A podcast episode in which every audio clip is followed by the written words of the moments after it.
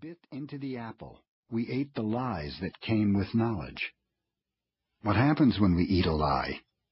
We believe it, and boom, now that lie lives in us. The mind is fertile ground for concepts and opinions.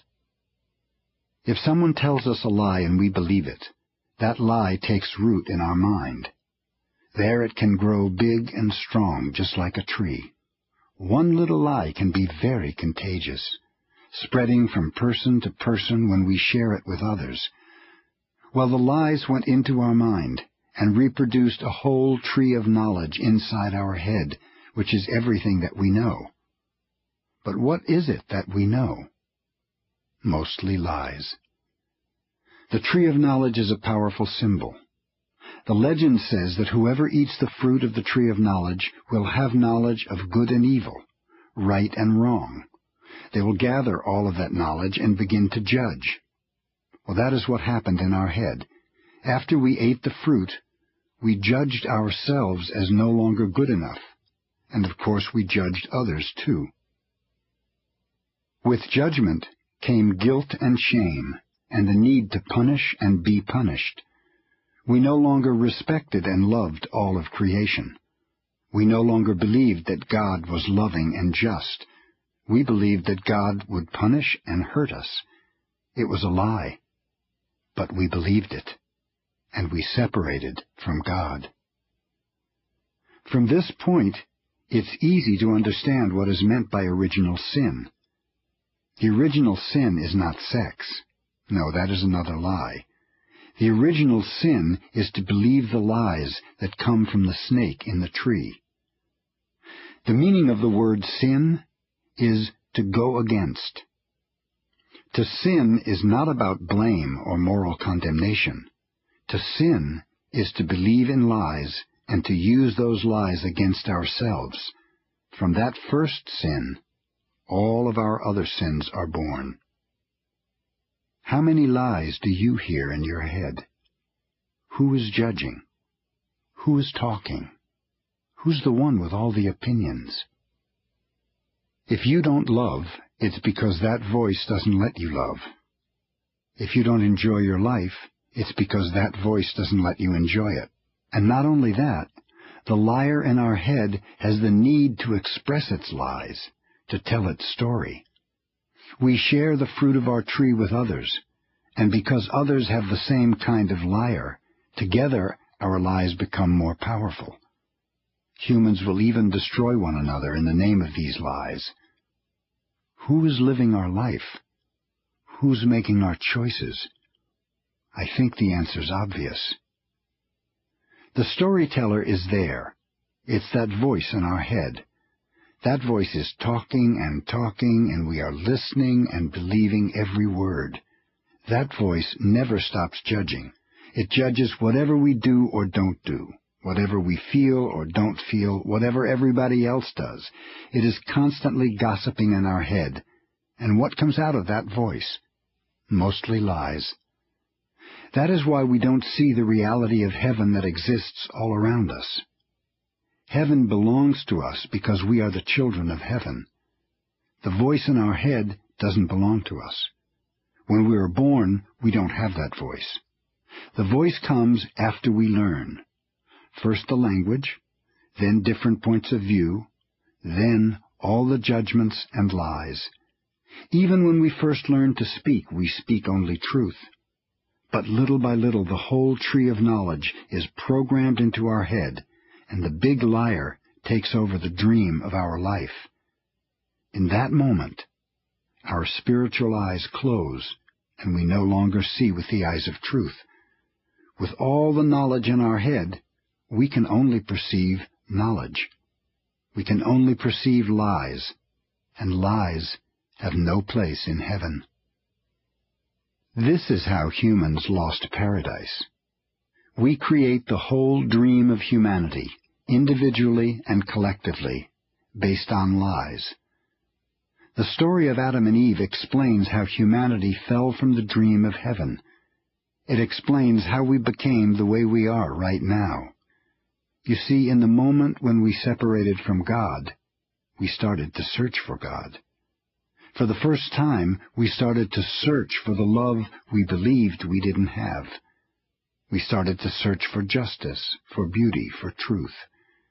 The search began thousands of years ago, and humans are still searching for the paradise we lost. We're searching for the way we used to be before we believed in lies. Authentic, truthful, loving, joyful. The truth is, we're searching for ourself. It was true what God told us. If we eat the fruit of the tree of knowledge, we may die. We did eat it, and we are dead, because our authentic self is no longer there. The one who is living our life is the Prince of Lies, that voice in our head. You can call it thinking. I call it the voice of knowledge.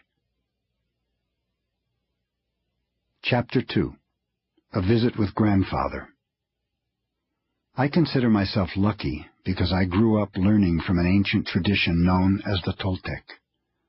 My mother was a great healer, and to witness miracles was nothing extraordinary. But what I learned about the Toltec was full of superstition and mythology. As a teenager, I began to rebel against all of the lies that come from this tradition, until certain experiences opened my eyes to the truth. Then I knew that what I had learned from the ancient Toltec was no longer a theory. I knew, but I could not explain it with words. I want to tell you about several experiences that opened my spiritual eyes and made the transformation in my life possible. Opportunities to perceive the truth always come to us, and my life has been full of these opportunities. One opportunity came from a visit with my grandfather when I was a teenager. My grandfather was an old Nahual, which is like a shaman. He was close to ninety years old, and people used to visit with him just to learn, just to be around him. Grandfather had been teaching me since I was a child, and I'd worked hard all my youth to earn his respect.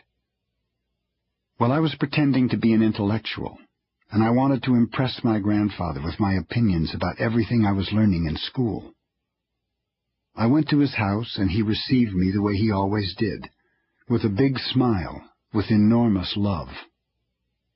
I started to tell him my point of view about all of the injustice in the world, about the poverty and violence, about the conflict between good and what I then called evil.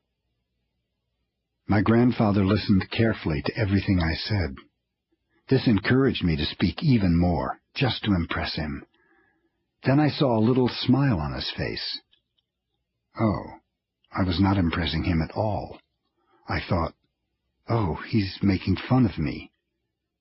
He noticed my reaction and looked into my eyes.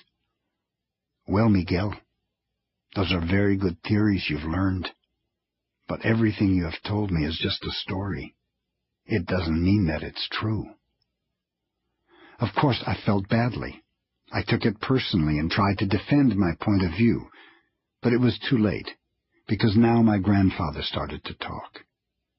He looked at me with a big smile and said, you know, most people around the world believe there's a great conflict in the universe, a conflict between good and evil.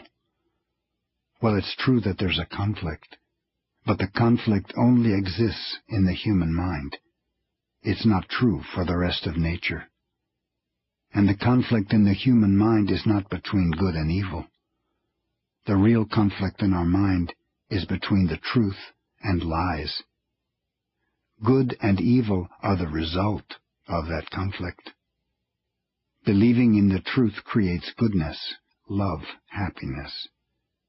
Believing in lies and defending those lies creates what you call evil. It creates fanaticism. Believing in lies creates all of the injustice, all of the violence and suffering, not only in society, but also in the individual. Hmm. What my grandfather told me was logical, but I didn't believe him. How could all of the conflict in the world, all of the injustice and suffering be the result of something so simple? Surely it must be more complicated than that. Grandfather